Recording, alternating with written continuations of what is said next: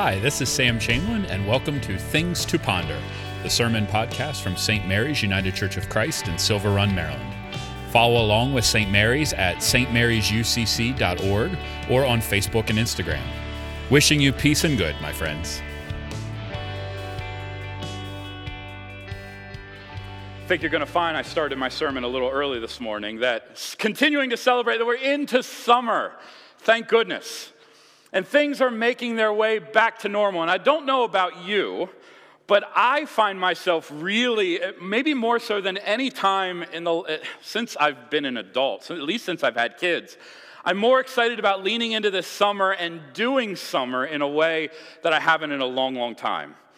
I believe, and I hope for you, that we are all in for one of the more memorable summers of our lives. I pray that, you know, when we go to that typical vacation spot, it's just a little more fun this year than we, you know, some of, I, I'm always talking about fair to you all. When we roll up to fair, that it's going to be just one of those fairs that you're like, you know what, this is special to be back here again. I hope even the normal things take on a little extra meaning this year. That is my prayer and my hope for all of you. So I'm excited about this. But there's also this air sometimes that happens in church where everybody's like, well, that's all well and good, but we don't, see, you know, attendance always goes down and we're concerned about what's happening and people make decisions to do other things and seem, things seem to slow down a little bit. And so my experience, maybe it's not yours, but my experience has always been there's like this little added layer of anxiety around church throughout the summer months because like, well, we're not sure where everybody is. We miss everybody. And it's almost like faith, like we split our lives into two categories. We have this one category of like school, job, and church. And then we have this other one of like vacation, leisure, fun. And as if church has nothing to do with all of those fun things that we do. Certainly, we wouldn't want to talk about those things in church. That might get us into trouble a little bit. But is that true? Is there a way that faith throughout the summer might not just be part of our summer, but might be a really important and serious part of our summer? Is there something unique about these summer months that we can accomplish something in our faith that maybe we could not accomplish at any other time of the year? And so, for this week and the next two weeks, I'd like to take a look at some of the spaces that summer may call you and me into. And I want to look at what those spaces might mean for those of us who are in those spaces and what it might look for us. How might we think about these spaces for our brothers and sisters as a church? Is maybe, just maybe, for a congregation, a community of faith, this summer can also be amazing. Not because we've separated faith out, but because faith becomes very much a part of what our summer is all about. I'm reminded of something that Reverend Harvey said last week um, in our guest preaching. She said that in this season of Pentecost, God does not limit holy moments to holy spaces. And this is certainly true of the summer. But sometimes, friends, our language betrays our actual belief. Surely we all mentally assent to the idea that God is everywhere. But it often sounds like when we're talking about it, like, yes, God is everywhere, but is more everywhere in some places than others. Sometimes, even without knowing it, we still kind of believe that there's a presence of God here in a space that's not quite the same as everybody else. And if we're really serious about God, then ultimately this is, this is the best place to get God. And surely there's something special about it. But yet, at the heart of Pentecost, the season into which we've just begun, the heart of the message of Pentecost is that God is unleashed on the world. For those of us who profess Christ, our most faithful position doesn't, doesn't lean away from that. It isn't scared of the idea that God is unleashed in the world. Rather, it leans into the ways that God shows up in the ordinary and the everyday. And the Christian will cultivate great curiosity, purpose, and intentionality around that. And so, my sermon for today is called God in the Bleachers because this is this question of how God shows up everywhere hit me in the face in a really profound way this week. As I was out and about on my clergy journeys, someone said to me, Church isn't just the same as it used to be. And what do you think the culprit was? Why is church not the same as it's ever been? Why is it that people are less interested in church? There's always a couple of answers, but there's always one that rises right to the surface when we talk about why church, why people don't come to church, and why things are different. The answer you know it and I know it, even if your German piety doesn't allow you to say it, is sports. Yeah, you all nod. Online folks, they're all nodding in here. They're very pious, but they all nodding. If it wasn't for all these games and leagues, right, churches would be doing a lot better, correct? There are always other culprits as well, but sports is always one of the main problems of the church, right? That same day, I was coaching for my daughter Brenna, who's a baseball player, not a softball player. Never, ever, ever ask her how, how softball's going. She doesn't play that sport. She's a baseball player. And on that same day, I was coaching. I was coaching over in Manchester. That's where our team is. And I'm cleaning up after the game, eh, putting all my catcher's gear away because my catchers aren't capable of doing that apparently. All right. And an old friend of mine, whose kid I had coached for the last four years, the first year I haven't seen him, he comes over and he says, "Hey Sam, got this idea. We're thinking about putting together a travel team, and we'd like Brenna to be a part." So forgive me if my dad chest like expands that my girl is beating the boys at their own game. I'm very, very proud of this. But as soon as you hear the word travel team, you're thinking Sunday. And I said, Look, dude, you know I got, I got things to do on Sunday. You guys, I know, I know, but maybe we can figure it out. And over the years, as this has developed, church and family have often found themselves at odds with one another when families want to do things. The idea that my daughter was asked to play on a team is really special. But then there's also this well, what happens with church? And let's be honest, often the church loses that battle, and it is concerning. How do we think about these things? Well, here's the deal with sports from an athlete. There may be nothing more akin to religion in our American experience than the practice of sports. Undoubtedly, sports has even changed our expectations of what religion ought to look like because sports has all the social elements that we look for. We have an agreed upon goal. We have a community of people, not just your team, but the other team as well, because remember, if there wasn't another team, you wouldn't be playing games. All right, so there's a whole community of people who are together, of different, and it's different kinds of people working together players, coaches, parents, the, the, the team mom who takes care of everything I hate taking care of. There's a sense of growth and development, a sense of celebration and mourning, and a discernible and definable culture. Ask an athlete. Each sport's got their own culture, and they are not all the same. But all these things are super religious. They're things we kind of expect out of religion as well. And it isn't limited to the players on the team either. Everyone is on board, everyone is a part of the experience. No one is left behind. On teams, community is built to support children, to support athletes. And in a lot of ways, having learned from that, we now expect our religious experiences to do the same thing, to have meaningful community, a singular purpose, not to mention a decent amount of excitement on Sunday morning. Sports is forming us. It's forming our expectations, our relationships, our sense of purpose. One might even say that in the act, in the act of sports, we are experiencing some kind of spiritual formation. And in this way, it can be a powerful entryway into faith. As Christians, we shouldn't be scared of that. We should be fascinated by that. Anytime people are being formed in their spirits, you go, I wonder what's going on with that. Tell me more. What's going on here, and why is this speaking to you so well?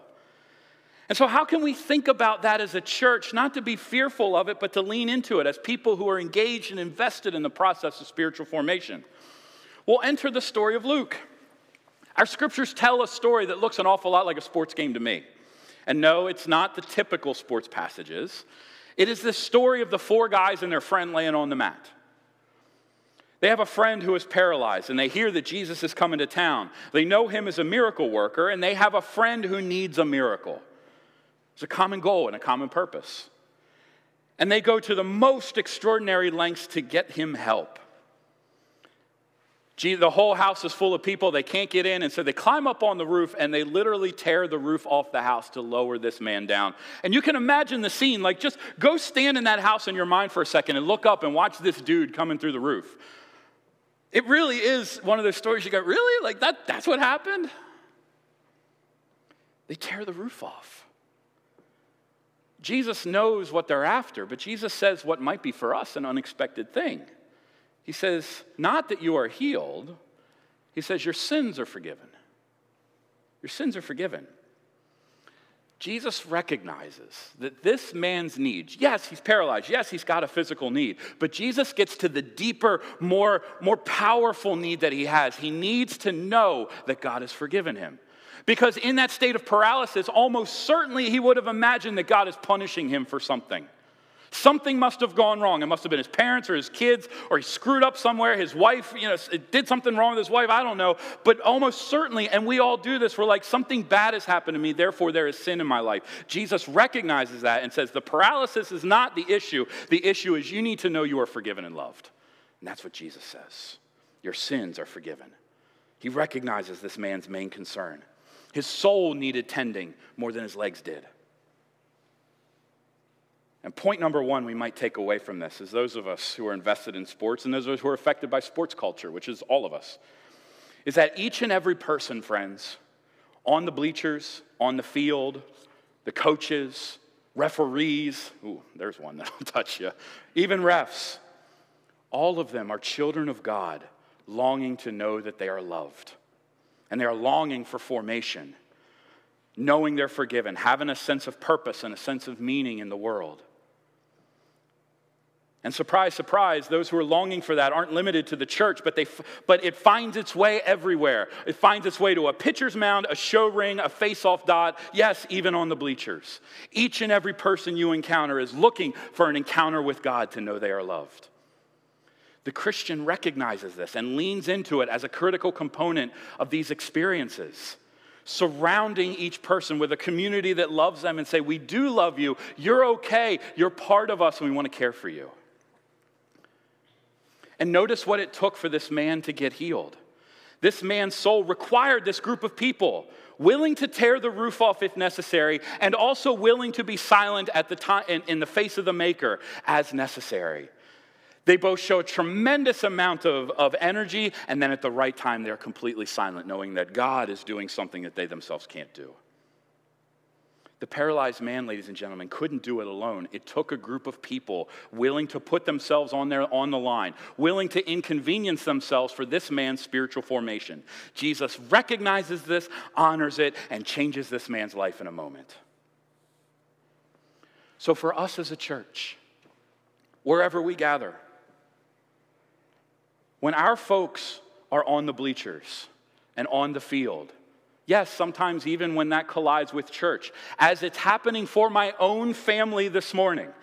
You may notice Jenny and the kids are not here. They are at, they are at a pig show, something they've wanted to do for years. And finally, everything worked out. They were able to go down to Timonium today. I'm cool with it. You know why? Because they're experiencing spiritual formation in this. When our folks are there, they enter into a spiritually robust and dynamic world the worst thing we can do is, like the Pharisees in our story, is to insist that God's formational spirit can only unfold in certain places. Children's, children, parents, coaches, whomever, they are, when they are in those arenas, they are engaged in creating stories that will shape them for a lifetime. This happened for me. I was spiritually formed when I struck out 17 batters in a six inning game. And I was spiritually formed when I was cut as a freshman from the JV baseball team. Great success and great failure forms me, as it does for all of us who participate in these things. These things matter. And if we say they don't matter, well, then we shouldn't wonder that people are like, we don't care about the things that I care about. So, as a congregation, let us bless the journey. Let us ask, how did it go? What did you learn? Tell me the story. Tell me what happened. And in that way, church becomes a place that expands our imaginations, encourages spiritual awareness, and becomes a place of encouragement and celebration when time allows. And for those of you who find yourselves on the bleachers, those of you who wrestle with this and at times have your kids in church and at other times you've got to be on the bleachers, those of you who are in that arena, out of church doesn't mean out of mind and it doesn't mean out of the presence of God. We have a full expectation that you do faith while you're there. Remember that God is present. It's Pentecost after all. God's everywhere. There's nowhere you can go away from God's Spirit. So be the guys lowering this paralyzed man through the roof. Be committed to the people around you. They are the people God has put in front of you to serve with love and compassion. Keep the goal in mind That's something that we need reminding. Of. And the goal is not to win. Winning's nice, winning's part of the journey, but the goal is not to win. The goal is to be formed. Keep that in mind. And remember that as we seek after these goals, remember there are times to have a certain amount of chutzpah because it takes a lot of guts to tear a roof off. And then there are other times to be silent, to just let the work unfold. As the Apostle Paul writes, teach one another to celebrate success. Oh, excuse me. Teach one another to celebrate success. Learn how to mourn and learn how to learn from failure. As Paul says, be joyful in hope, patient in affliction, faithful in prayer, practice hospitality, bless those who persecute you, and you will have them. Bless and do not curse. Yes, even at the ump. Rejoice with those who rejoice, mourn with those who mourn. That's not just instructions for here, that's instructions for life. There are no boundaries or walls around these things. Embrace the journey and invite others to join in. And maybe, just maybe, the church that celebrates God's presence everywhere and celebrates the work of her saints in all the places where we find ourselves may very well be the place where more people are wondering, you know what? I connected with God on the bleachers. I connected with God on the pitcher's mound. I connected with God in a special way at the show ring because somebody was there for me. Maybe, just maybe, I can connect with God in a pew as well. And maybe, just maybe, people will connect with God in this space, in the unique way that we connect with God here, yes, but not, not unique so that it doesn't happen anywhere else. People might just say, you know what? Maybe there's more to church than I thought. And maybe, just maybe, they learn that at the ball field. Amen.